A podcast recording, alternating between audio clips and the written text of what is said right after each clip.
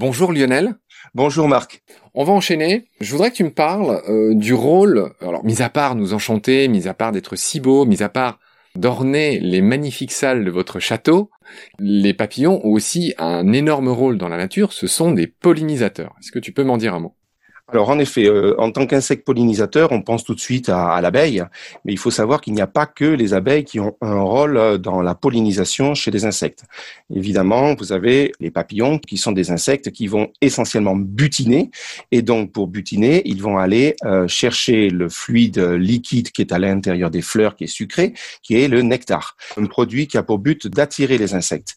Et les papillons ont des trompes qui sont parfaitement adaptées pour aller récupérer ce jus sucré. Très bien. Au passage, ils vont également récupérer des grains de pollen sur euh, leur structure, en fait, hein, sur leur corps, et en se déplaçant de fleur en fleur, ils emmèneront les grains de pollen à d'autres plantes. De cette façon-là, ça permet ce qu'on appelle la pollinisation croisée. C'est parfaitement clair. Alors j'en viens à ce qui me fait le plus plaisir, Lionel. On vient de donner les généralités euh, sur les papillons, c'était essentiel, on l'a bien fait. Maintenant, on va aborder avec toi quelque chose qu'on a préparé, les papillons les plus particuliers. Et c'est là que tu vas m'apprendre plein de choses. Donc je le prends dans l'ordre où tu me l'as proposé. Euh, en premier, tu as envie de me parler des plus grands papillons, des plus impressionnants. Et tu as commencé par les papillons de nuit.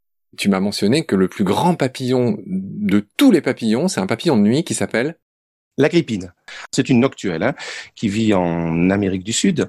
C'est quoi une noctuelle? Une noctuelle, c'est une famille de papillons c'est un joli nom, noctuel. Voilà, ben oui, puis qui sont de toute façon tous des papillons nocturnes. Ce papillon peut, dans le cas extrême, arriver à une envergure de 35 cm. Alors, ce qui est d'autant plus curieux chez ce papillon, c'est qu'il y a une grosse différence entre la face dorsale et la face ventrale. C'est-à-dire que la face dorsale, elle va avoir des couleurs grises, cendrées, avec des, petites marques. Par contre, la face ventrale, c'est-à-dire si on voit le papillon par-dessous, on a vraiment l'aspect d'aile d'oiseau. C'est-à-dire qu'on a vraiment l'impression de voir des plumes, alors qu'évidemment, il s'agit d'ailes de papillon.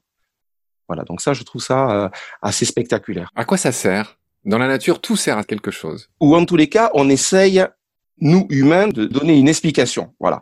Alors, il semble ici assez évident que quand on est un organisme de petite taille assez fragile comme peuvent l'être les papillons, même s'ils ont une grosse envergure, c'est certain que si on donne un aspect menaçant en se faisant passer pour un oiseau, eh bien de suite on élimine une partie des prédateurs potentiels.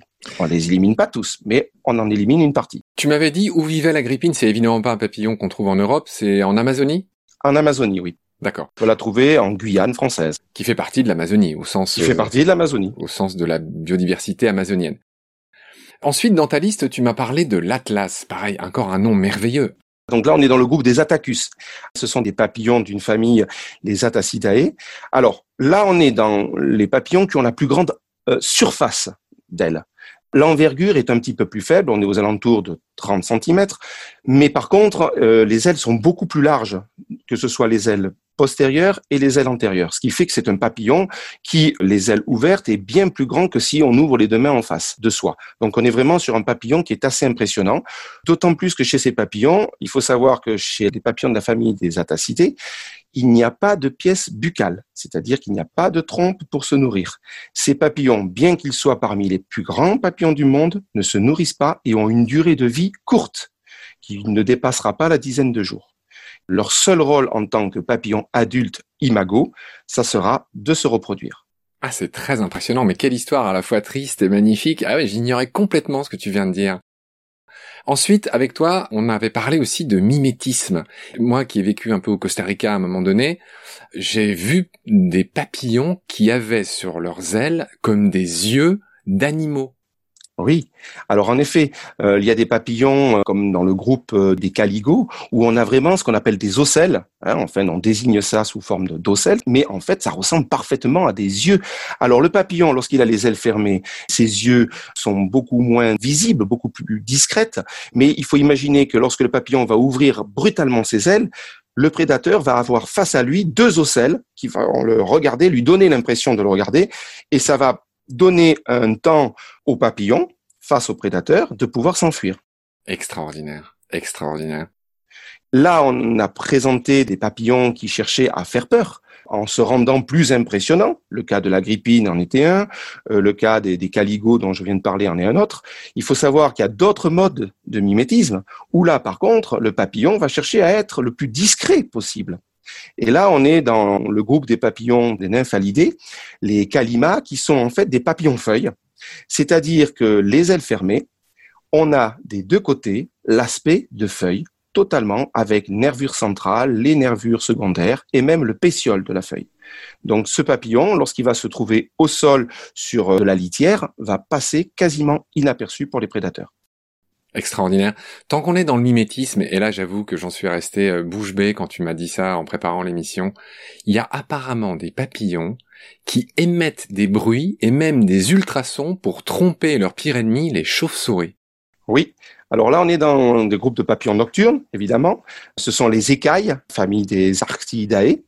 Il y en a en France. Alors, ces petits papillons émettent des sons au niveau de leur thorax. Ces sons peuvent avoir plusieurs fonctions.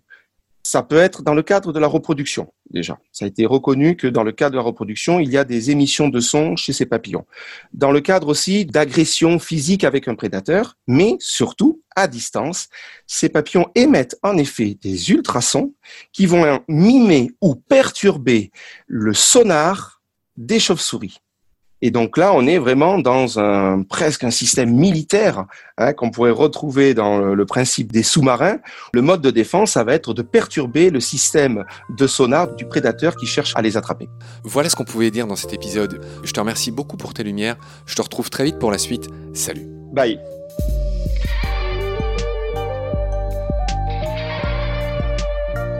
C'est la fin de cet épisode. Merci de l'avoir suivi. Pour continuer, nous avons besoin de votre soutien. Vous pouvez vous abonner à nos podcasts, partager les liens, devenir adhérent de l'association BSG ou encore faire un don sur Helloasso ou sur Tipeee. Grand merci par avance. Je remercie tous mes équipiers pour leur aide précieuse.